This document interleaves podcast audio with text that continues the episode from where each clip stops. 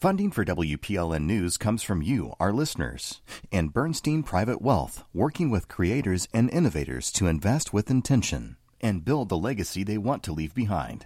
More at bernstein.com. I'm Khalil Ekulona, and this is Nashville. Previously on Inside the Council Chambers. There is one committee where the chair of that committee is elected by the council, and that's the Planning and Zoning Committee. And then there's the confirmation of the Metro Legal Director, Wally Dietz, who is a holdover from the Cooper administration. And then there's funding for school resource officers, which has been kind of a contentious topic. Nicole, you're dressed very professionally. You normally wear a sweatshirt and jeans. What's up? My fashion choices are outside of your jurisdiction, counselor. This attire is entirely appropriate for the forthcoming colloquy in which we are about to engage. Colloquy? Last time it was a communique. Nicole, what's going on here?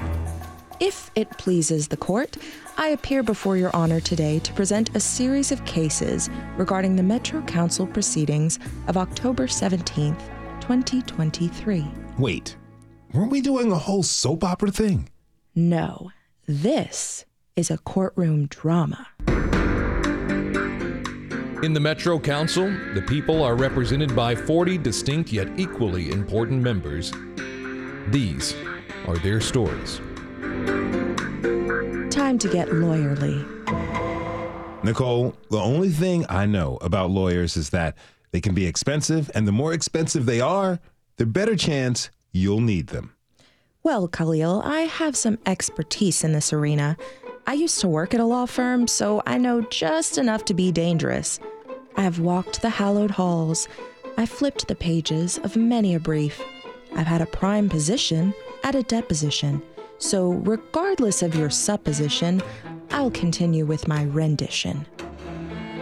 All right, next is uh, Metropolitan uh, Director of Law appointment of Mr. Wallace Dietz. Director Dietz, thank you so much for being here. As the director of law, Wally is essentially the head of the city's legal team. He's appointed by the mayor, and his department provides legal advice to other metro departments, to the mayor's office, and to the council, and they represent the city in legal matters in court. But we just got a new mayor. So does Wally stay on? Mayor Freddie O'Connell has decided to keep him on, but the council still has to confirm that appointment. If a majority of the members votes no, the mayor has to try again with someone new. Okay, paint the picture of this case for me. Sure thing. But the first thing you need to know is that Wally's origin story is surprisingly intertwined with Metro's origin story. I actually am old enough to remember the first day that Metro came into existence. The year is 1962, the same year that skiing was invented.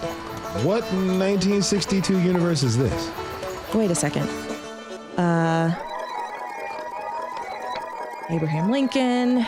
Nope. Um. Italian unification. Les Mis.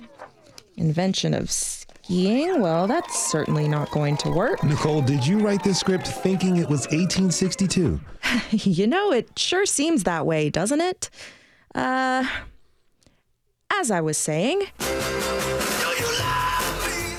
The year is 1962, the centennial anniversary of the invention of skiing. Nice save. Thank you. Change is afoot in Davidson County and the city of Nashville.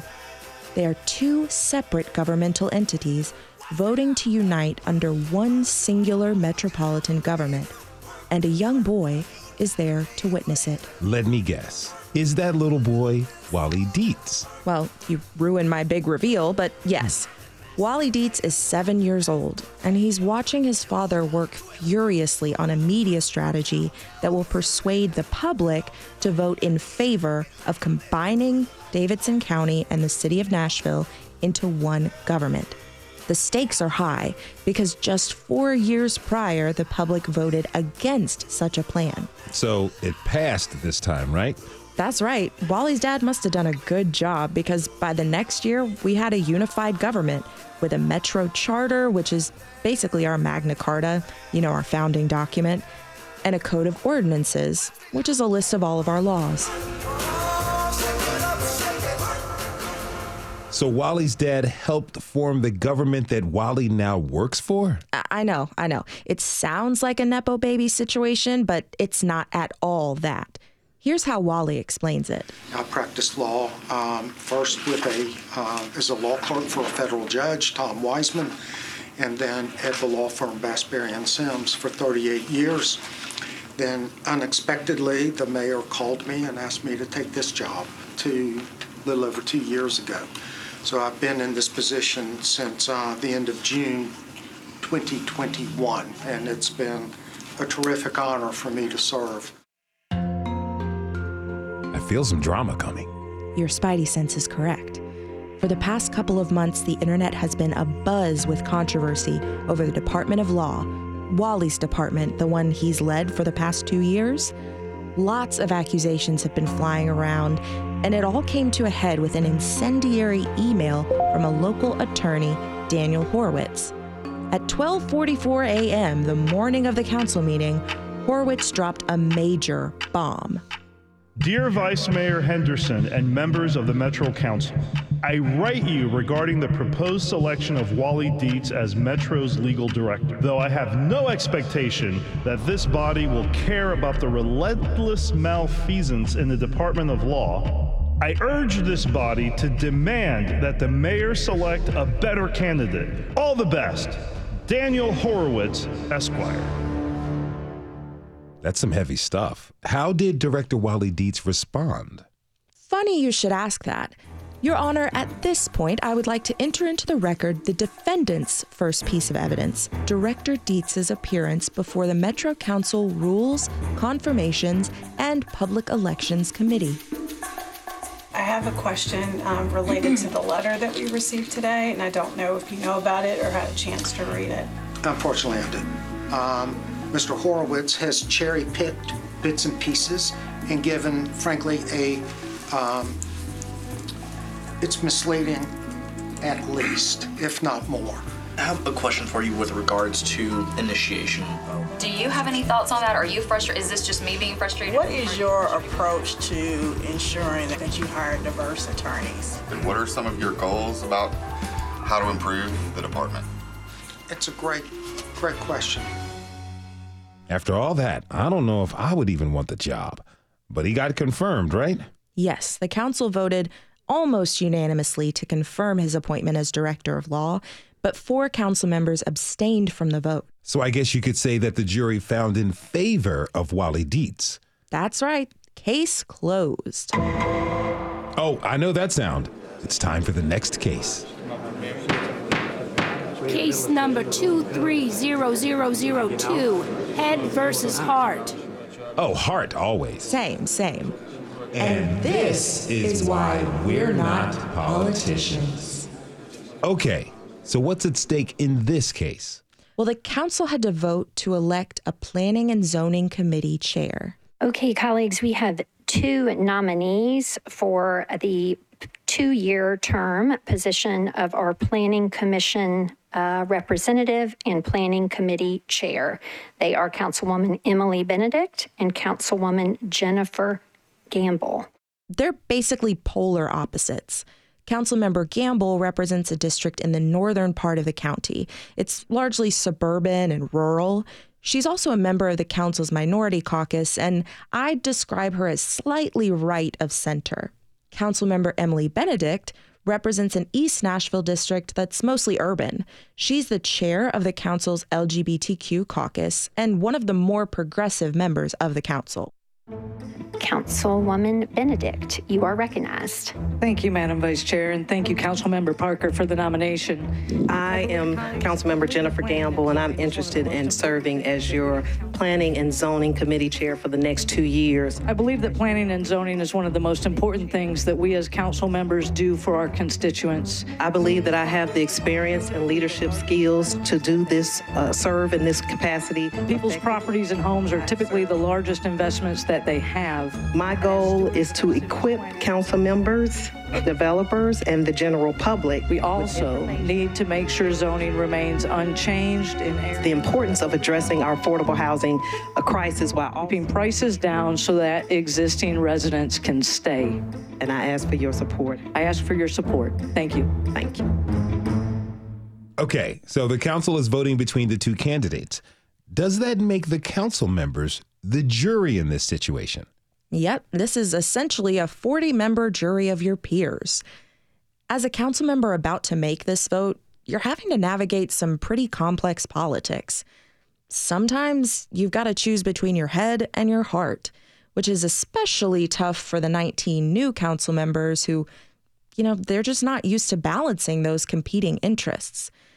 The veterans are more used to thinking 27 moves ahead, engaging in side conversations with other members, and ultimately making sure that their first move won't lead to an early checkmate. Because you have to work with these people for the next four years. Exactly. Mm-hmm. So, one of those side conversations happening before the vote was in the minority caucus. Which Jennifer Gamble is a member of. Yes.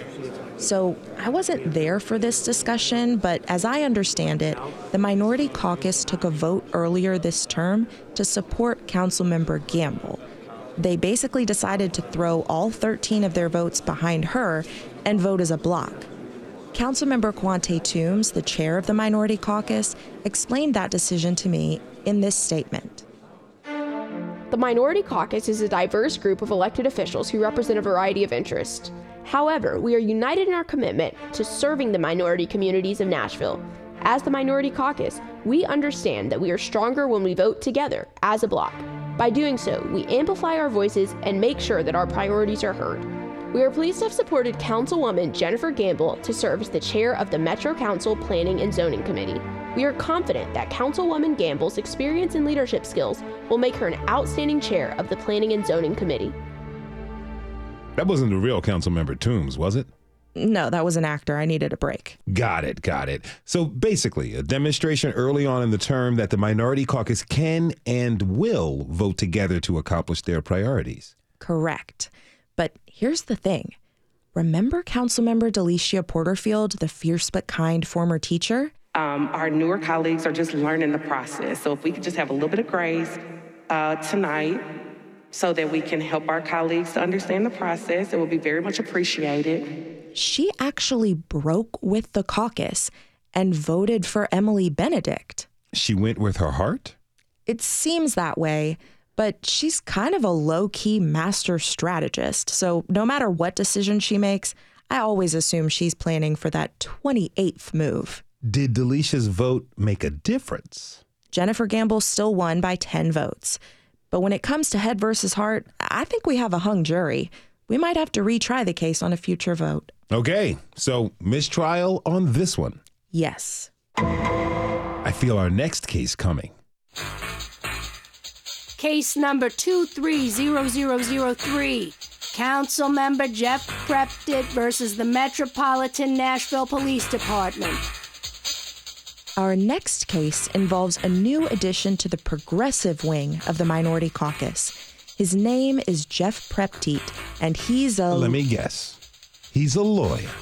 I can speak a little bit to legal terrain because I used to do it. Yep, you guessed it. And as a lawyer, Councilmember Preptit is very familiar with arguing a case. This particular case has pitted him against the wishes of the police department. Now, I have considerable issue with the uh, memorandum of understanding that is in place between MNPD and MNPS. The topic of contention is a resolution accepting. Wait, wait, wait a second. What's a resolution? Is this more legalese? You know what, Khalil? I'm glad you asked that. Remember when we talked about the formation of the Metro Code? Let's dig into it. Listen closely. Why are we whispering?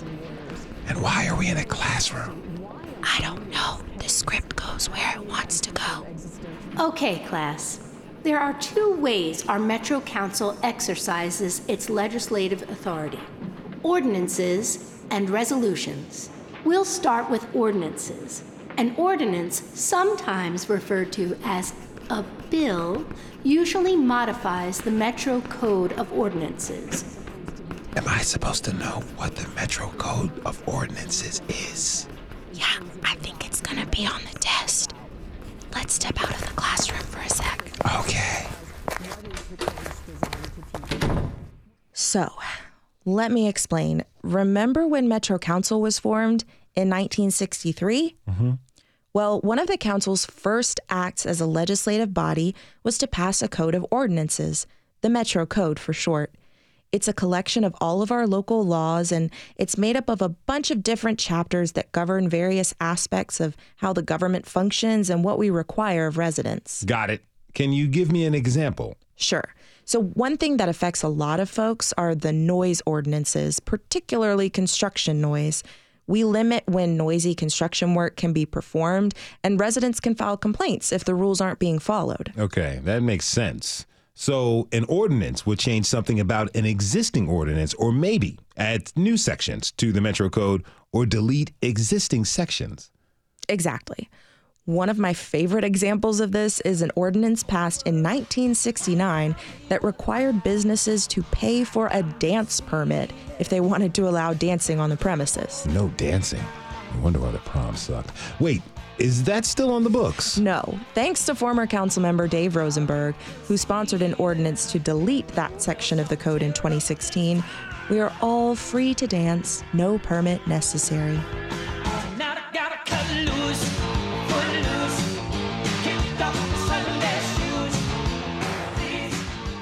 Okay, so you've got ordinances and then you've got resolutions.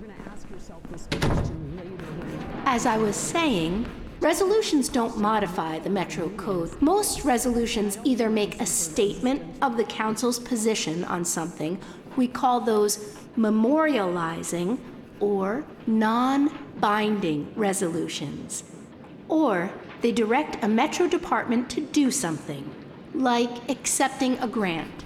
The council has also determined some other things they can do by resolution.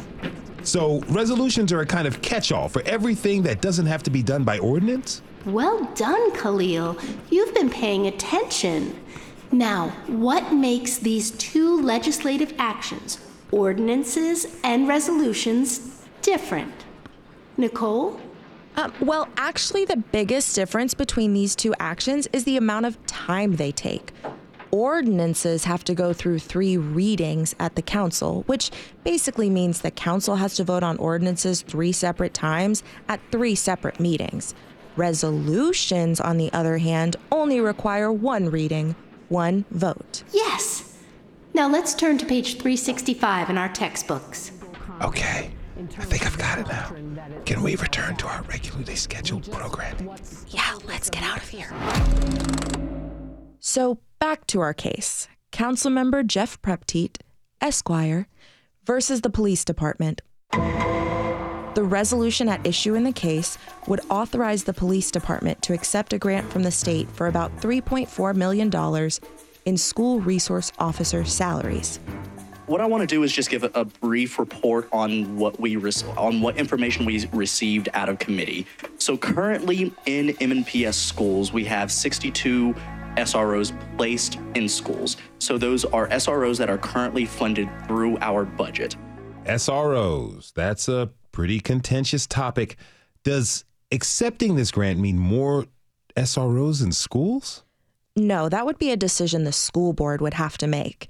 This grant just reimburses the police department for $3.4 million of the money they spend paying SRO salaries. And I take it Councilmember Preptit opposed this. What sort of argument did he make to his colleagues? His main argument against accepting the funding was his concern over the policies that govern how school resource officers work within the schools.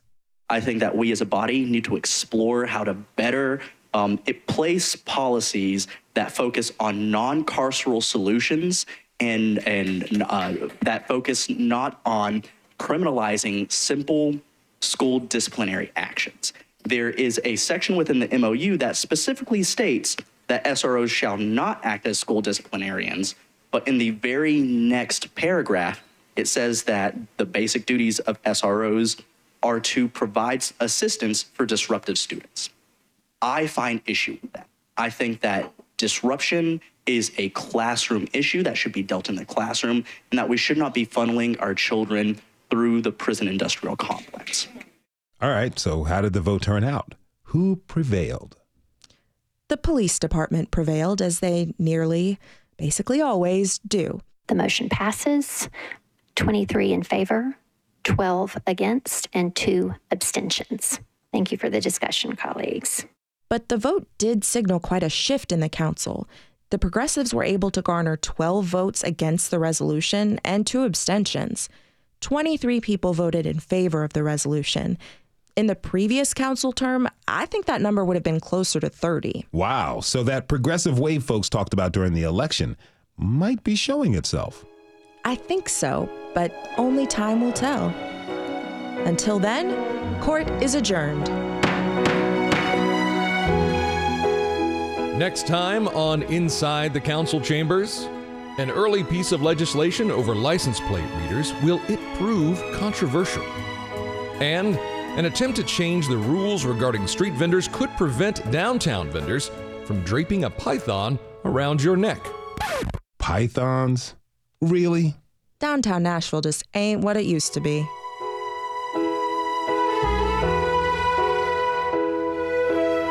Thank you so much, Nicole Williams, for this week's Inside the Council Chambers. We have to take a short break. When we come back, we'll talk with author Jerome Moore about his new segment that explores how Nashville is diverse but segregated. You can join the conversation by tweeting us at This Is Nashville. We'll be right back. I'm Khalil Ekulona, and this is Nashville. Right now, we're going to introduce you to a new recurring segment for the show. Nashville is a growing city with many different communities represented in the neighborhoods we live in. But if you take a closer look, how many of the spaces in the city are truly diverse? Think about that for a second. Do you see diverse crowds on Broadway? How about Jefferson Street? How about where you live? These are questions that Jerome Moore has been asking. Jerome is an explorer of social change. You may know his podcast, Deep Dish Conversations, which are all based on the idea of social change. He also has a television show with Nashville Public Television titled A Slice of the Community. When he and I first met, we talked about the diversity of Nashville, and he, being born and raised here, said to me that Nashville is diverse but it is diversely segregated. So that's what we're calling this segment, Diversely Segregated with Jerome Moore. I'd like to welcome Mr. Jerome Moore back to This is Nashville. Jerome, thanks for being here. Hey, Khalil, we back at it, man. I can't, I'm, I'm excited. We're back at we it. back at it. All right, okay, so let's talk about this phrase, diversely segregated. Yep. What do you mean when you say that? Well, if if you look at this, this not Nashville, but major cities across the United States, most of them are very diverse but also very segregated. And it's us being in the South, it's no surprise that we're diversely segregated. Um, and all that tells me is like we have to be more intentional about embracing diversity because we're so segregated, right? Because you know many of us are not in diverse communities; we're more in cliques or clusters. Um, we got to figure that out. We got to be intentional about it. Um, and so I had an opportunity to talk with uh, President of Nashville State uh, Community College, uh, Dr. Shanna Jackson, um, and we talked about you know what it means to in, embrace diversity uh, around this whole diversity segregated uh, city that we're in in Nashville. So we can take a listen to her. Let's take a listen to that first clip. Well, you know, you can talk about it in different ways. Mm-hmm. Like often people will hear me say, Nashville State is the most racially diverse community college in Tennessee. We serve an urban market, a suburban market, and a very rural market. And so when we think about diversity, it's geography, it's ethnicity, it's not just race and gender. Mm-hmm. It is about embracing the local community where they are and trying our best to create a sense of belonging so that anybody from anywhere that walks on any of our campuses they feel welcome like they belong you know, she's talking about diversity in different markets, urban, suburban, and rural. In most conversations about diversity, it's usually based upon race or ethnicity. Yeah. So, you know, to hear Dr. Jackson come from it from a place of class is kind of important. Why is that distinction important to you? Yeah, because I think we got when we talk about embracing diversity, goes way past skin color, right?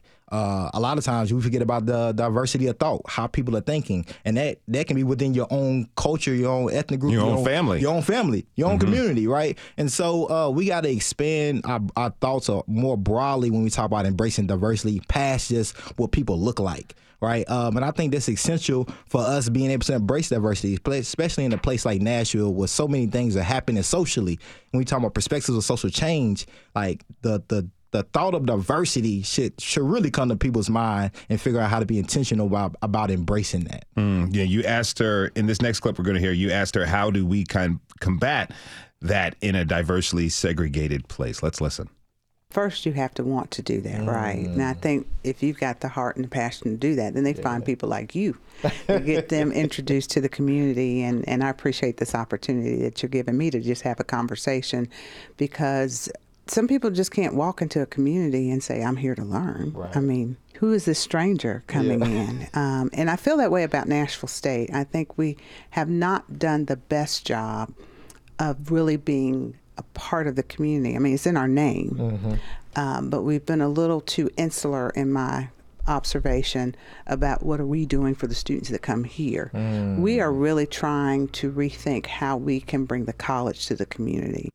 She's talking about having the want to engage. That's where it starts. You have to want to do it right. And so if you if you're listening to this, and I want people to wrestle with this as they're listening to it. Are you really embracing diversity? Are you really being intentional about it? Or are you being comfortable in the spaces that you're usually in with people that look like you, that think like you, that do the same things as you do? Um, and, and, and that's okay if you do. That's all right. But the problem is once you do that, you can become aware of maybe some implicit biases, some blind spots that you may have, uh, which I think impacts community, and you can cause intentional harm um, when you're not aware of those implicit biases on blind spots um, when you're not truly embracing diversity. If you're just tuning in, this is Nashville, and I'm your host, Khalil Ekulona. We're talking this hour with author Jerome Moore for his new segment, Diversely Segregated. Do you think Nashville is diversely segregated? You can share your comments with us at This Is Nashville. So, what are steps that people can take, individuals, everybody listening, from a- officials like Dr. Jackson to regular folks like you and me? Yeah. What are steps that we can take that will not just open our minds, but our hearts and spirits about really, really attempting to be more diverse? Yeah, I think um, I think Dr. Jackson said that you have to want to do it. So you have to work on yourself and wanting to be able to explore and really embrace diversity. And that can be your next door neighbor. That can be a family member. I know holidays are coming up uh, as well. So you can you can start immediately. You can start today. You know, uh, are you are you really just in your community and, and embracing people one on one and just going home and not really you know really embracing diversity, or have you really taken that extra step to really uh, get to know a different community, ethnic group, a different uh, gender, whatever it may be. Like, are you truly embracing it? And what happens when we do that, right? It leads to coalition building, right? It leads to collaboration with stakeholders, and it really just builds strength within community to combat some of these things that we're, you know, socially affected by on different levels. Um, so I encourage everybody to try to be intentional about it, but you got to want to do it. And if you and if you're trying to figure out how to do it, you just continue listening to this this show with me and Khalil, and we'll we'll be your guide for you. Now, you know, I know there's examples of people really opening up.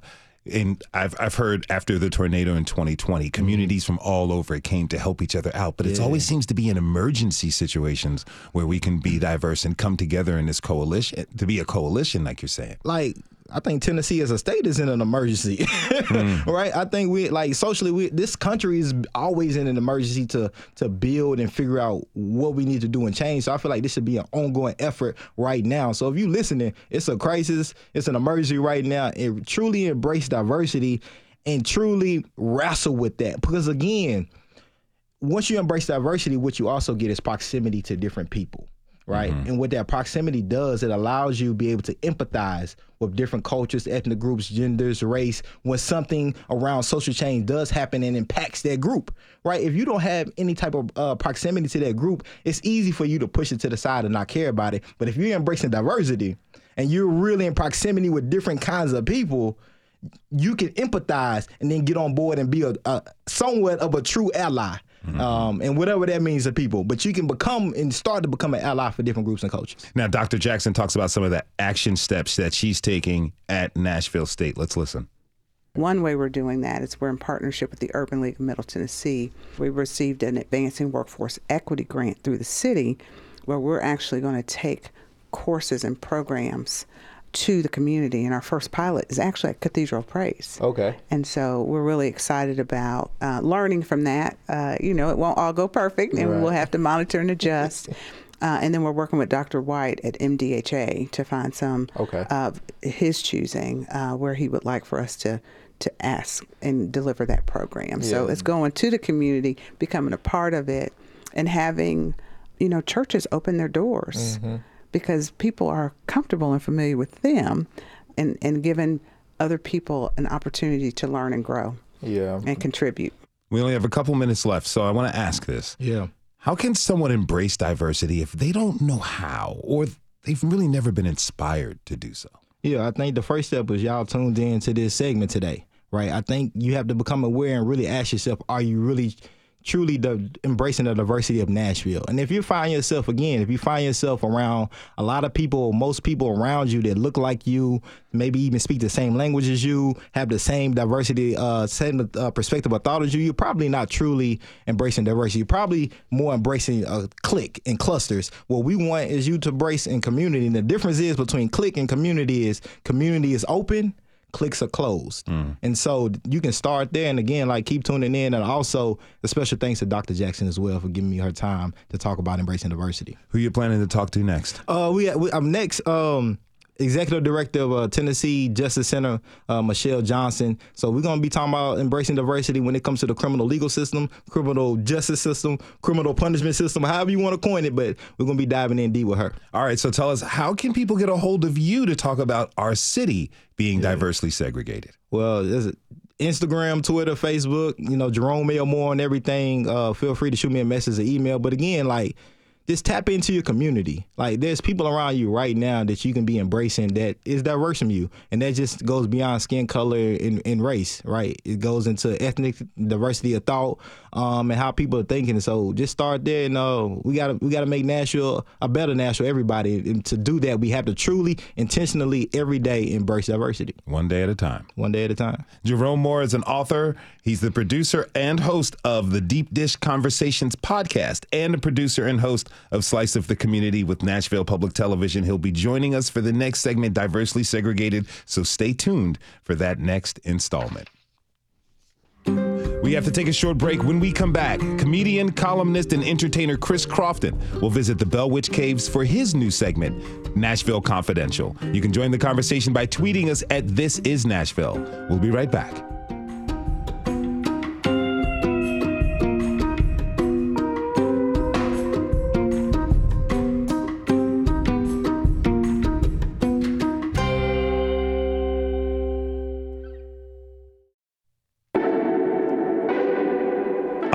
I'm and this is Nashville.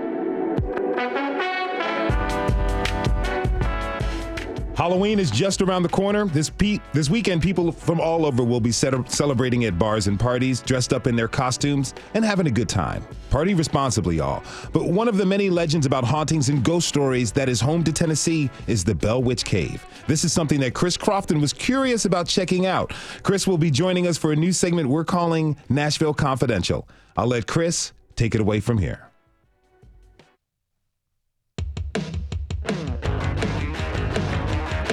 Remember when Nashville used to be more than stadiums, bars, guns, Airbnbs, and property values?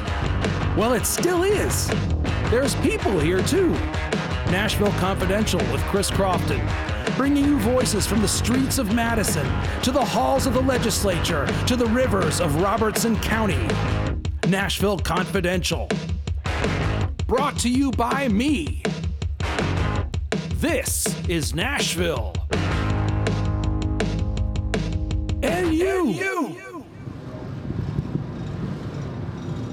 Hello and welcome to Nashville Confidential with Chris Crofton, a new feature on This is Nashville on WPLN in Nashville. Have I said Nashville enough for you? Probably not. There's nothing people in Nashville like better than saying Nashville over and over again, I'll tell you that. As a longtime resident, there are few towns that reference itself as much as Nashville, Tennessee. and I am in the car on the way to Adams, Tennessee, um, right now. You can hear the rain. And I remember coming out here in 2003, and it only took like 40 minutes, and now there's like a traffic jam on the way to Adams, Tennessee. Uh, and um, I'm go- going to see the Bell Witch Cave. And if you're if you're not familiar with the Bell Witch, then I don't know what you've been doing with your life. And um, also, if you are wondering who I am and why I have a show on This Is Nashville, it's because you might know me from my advice column, The Advice King, which is in the Nashville scene and has been for the last. Vanderbilt University put out a book of them called The Advice King Anthology that came out in 2022. Um, or you might know me from my old band, Chris Crofton and the Alcohol Stunt Band. Did I already say Best of Bread? I can't remember. Best of Bread, my old radio show on WRVU. Or my album that came out in 2018, Hello It's Me, that got a 7.4 from Pitchfork. Uh, but anyway, I'm on my, on my way to Adams, Tennessee to interview people at the Bell Witch Cave. So you're going to find out what that's all about. And thanks for listening. Hi, uh, this is Chris Croft, and I'd like to just interject here and tell you a little bit about the Bell Witch story because uh, we don't really cover it. These interviews became wide ranging almost immediately. So, uh, this woman runs the Bell Witch Cave, which is part of the property of the Bells, who are this family who've owned this property since the 19th century. Anyway, in 1821, there was this ghostly happening at this house where this ghost named Kate showed up and um, just started wreaking havoc with this family. Um, you know, and and really, really unbelievable ways, like singing, whispering, yelling, slapping everybody around. Like I'd never heard of anything like this. Like you know, your average ghost doesn't slap people around. So this ghost story stood out to me growing up. So this is the property where this this this very aggressive ghost allegedly was was running around in the early 19th century. But this ca- uh, this cave really doesn't play into the story much. I mean, it was on the property, but this is now a sort of roadside attraction. Uh, the Bell Witch Cave, but it remains to be seen for me um, what exactly goes on in that cave, and it's hard to uh, pin down. My name is Chris Croft, and I'm reporting from the Bell Witch Cave in Adams, Tennessee, and I am speaking to Candy Hooten. Candy Hooten, H O O T E N, T O N. T O N, Hooten, H O O T O N, and she, her family owns the farm that is part of the old Bell property and has the cave on it, which is right on the Red River, right? Yes. So a long time ago, when I drove out to Adams and I was like all excited and I didn't know what I was doing because I was from the north, I got into the Red River to try and swim. and uh, I and I got carried down and and uh, almost had my um, rear end stripped off my body. Oh, how? Well, it's just a, it was fast moving and very shallow, Yes, that's true. and yeah, it was not a good swimming river. No, not really. I didn't know, so I got out of my car, got in the Red River, and was probably telling myself, "Oh boy, this is where Betsy Bell probably went swimming," Yeah. which is probably incorrect. Very possible. And then I was thinking that I, mostly I was probably just getting a lot of agricultural runoff, right? I mean, it's not like you want to jump into every river. That's really more of a question I have about rivers. Um, but anyway, I'm so happy. Did you grow up knowing this story? Yes, I was born and raised in Nashville or Madison, Tennessee. That's where I live now. Oh, really? I, I, I live in Madison. I love Madison. My parents found the farm for sale in the Thrifty Nickel in Nashville. I remember the Thrifty Nickel. Editor's Editor's note. note. The Thrifty Nickel was like a little uh, classified ad newspaper.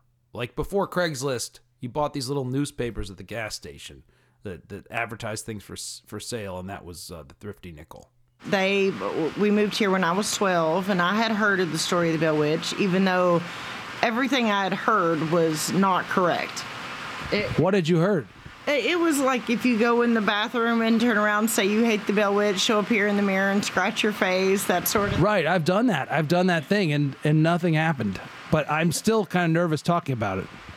Yeah, I can see why. The story of the Bell Witch goes back 200 years, and it it's scary to try to put yourself in the shoes of the Bells. Yeah, I mean, this story stood out because of how violent the ghost was, and how and the ghost talked and sang. Allegedly, eventually killed John Bell with some sort of substance.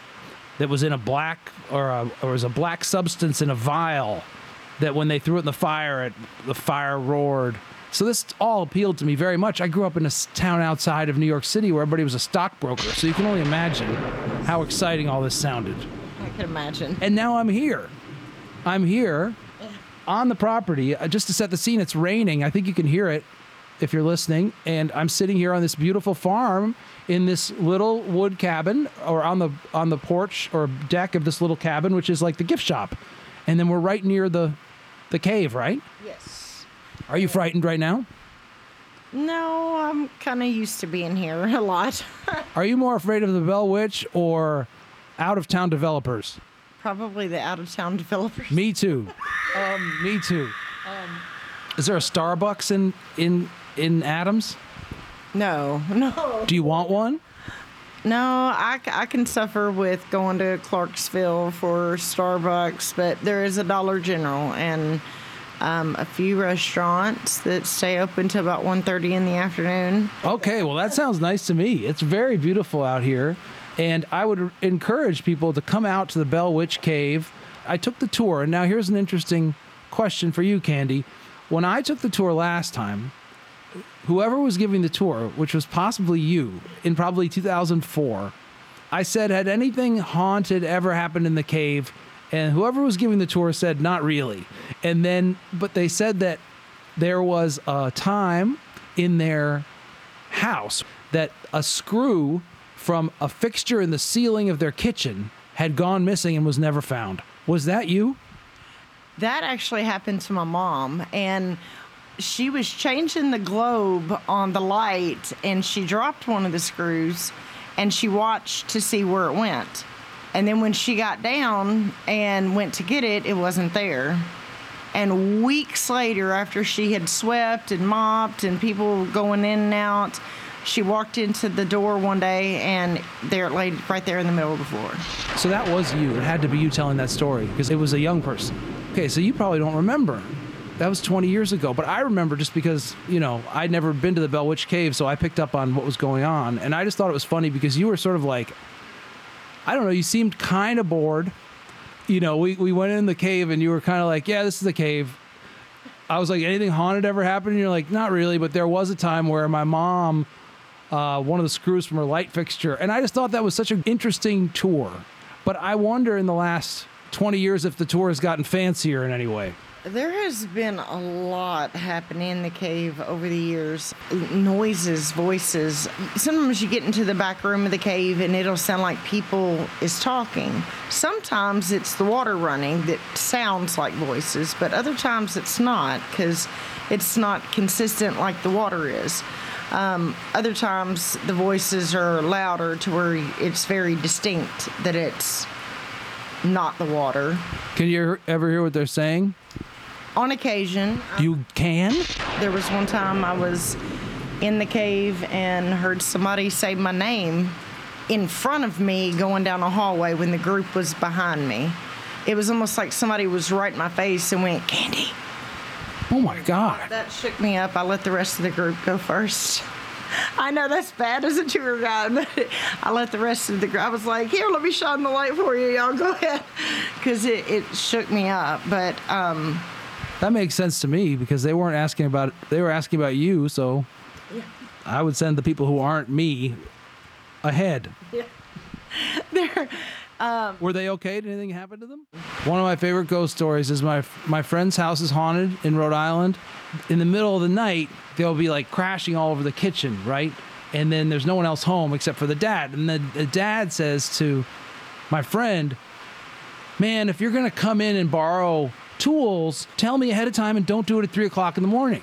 And then my friend says, I didn't do that. I didn't borrow your stupid tools. And they have these big fights, and I have to watch. And I know that they're both crazy because they're constantly like, who put my wrench on the roof? Because I guess their ghost is always taking stuff. Does that ever happen? Like, do, do things go missing besides that screw in the kitchen? Like, did you ever come to the gift shop and there's like no gifts in it? I actually heard a story about Bellwood Cemetery up here in Adams, where um, the guy that sets up the tents and things for the funeral. Mm-hmm. He was up there working and stopped and ran got him some lunch. And when he came back, one of the poles for the tent or something to that effect mm-hmm. was like up in the tree. And he said nobody could have thrown that up there, but when Yeah. he came back, the pole was. That's why stuff, it's sometimes the most mundane stuff, but you just know for a fact. And then some scientist will be like, oh, well, maybe the wind blew the pole. You know what I mean? And you're like, no way. I've been around these poles my whole life. That's what I hate the worst, is when some scientist tries to ruin it. You know what I mean? But also when they're obviously wrong. Like, there's no wind that put my hammer in the basement. Is this your daughter that's sitting right here? Yes. And what's her name? Kara. Kara, would you like to say hi? Uh, hi. Uh, Does anyone talk about the Bell Witch in high school, or is that pretty lame? No, not really, other than my English teacher. That's probably it. She'll be in class and then just randomly mention it. And then she'll look at me and ask me a question about it. Oh yeah, are you a local celebrity because of the Bell Witch Cave? You know, once they find out, kind of. Wow. Do they ever say like, "Can I get half half off a tour?" no, none of the locals really come over here. None of them, I don't think, have really been like on a tour. Really? Who comes on the tours then? People from everywhere else but here. Like from where is the furthest away? Like do people come from Nashville mainly, or do they come from Clarksville, or do they come from like Los Angeles, or All over the world. People all over the world? from France, England, Germany, China, everywhere. Okay. So what do you mostly like to do out here in Adams? I like walking around the farm. You walk around the- the land and then you and you do farm? Eh, not really. I'm more like look at the flowers and That's nice. Oh, so you're into like botany. sure. Saying goodbye to Candy and Kara, I uh, walked over to the replica of the Bell's cabin where I uh, spoke with Candy's older daughter, Kaylee. Let me just peek in this uh, cabin, which is an exact replica of the John Bell cabin. So I think these mannequins are frightening, huh? Yeah, we thought about putting a spring on one of them and just like. That's a in the middle good idea. But we don't want someone to have an actual heart attack. That's the problem. No, that reminds me of the time I gave my grandmother one of those, um, you know, those like uh, things where a can where a snake comes out of it. Oh yeah. Yeah, I gave my grandmother a cold cream uh, one time when I was a kid that I bought at a novelty shop, and a big snake came out of it, and she almost died for real. Yeah, they have those little wooden things where you slide it and a rat comes up and it looks like it bites your hand. Yeah, those are. You got to be careful with those things. Do you know how much you could rent this cabin for in Nashville? I would Get probably. You could probably get five grand a month for this thing, even with the mannequins. We thought about having cabins on the farm, but it's a lot of liability and it's our own farm. It's not like publicly owned, it's privately owned. Yeah, yeah. No, I'm not recommending it.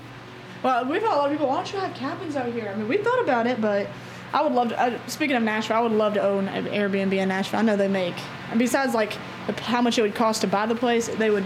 I know they would be booked up 24 7, 365. You don't want them in your neighborhood though. Then you got a bunch of people like throwing up on your dog. And loud music and I mean, it's crazy. You got your neighbors going crazy because they're they're from some other state where they don't want to do this kind of stuff. You know, they come to Nashville and throw up on everybody's mailbox. Oh, I believe it. Well, I think this is great, and I really appreciate you giving us a little tour. Yeah, well, I'm glad y'all came out. Thank you so much, Kaylee. You as well. Anyway, I'm very grateful. Let me get your names one more. Candy Hooten, Kara. So grateful. Thanks for listening and happy Halloween from all of us at This is Nashville and Nashville Confidential with Chris Crofton. Happy Halloween! Many, many thanks to Chris Crofton for that trip to the Bell Witch Cave. And quick note listen, y'all, the fourth annual fitness crawl to fight breast cancer is about to wrap up. So you need something you really need to be involved with. So to find out more, just go ahead and check them out at Fit Crawl to Fight Breast Cancer. That's at Fit Crawl to Fight Breast Cancer. That's the number two and not the word. Again, want to offer deepest, deepest thanks to Chris, Croft, Chris Crofton for that trip to the Bell Witch Cave. Many thanks for Nicole to Nicole Moore for Nicole Williams, pardon me, for the Inside Council Chambers second edition, and Jerome Moore for bringing us Diversely Segregated. They'll all be joining us very, very soon. And thanks to you all to listen. Don't forget, we're about to have another episode coming up right after this. So, Thanks to everybody for tuning in this hour. This is Nashville as a production of Nashville Public Radio. Today's episode was produced by yours truly. It was directed by Magnolia McKay. Laura Boach is our technical director. The live tweeting and a little bit of Council Chambers voiceover was handled by Elizabeth Burton. The masterminds behind our theme music are Laurent and Namir Blade. Special thanks again to Nicole Williams, Jerome Moore, and Chris Crofton, Rob Sanchez, Carrie Bachetta, Jason Moon Wilkins. Thank you all so much. You can listen back at thisisnashville.org or where wherever you get your podcasts. The conversation doesn't end here. You can tweet us at This Is Nashville, find us on Instagram, and tell us what you want from our show by filling out our quick survey online. And also, like I said, keep, keep, keep listening. We'll be back the next hour with WPLN senior reporter Meribah Knight, who will unveil the first episode of her new podcast after years of reporting. This is something you all don't want to miss. Stay tuned. We love you. We'll see you soon.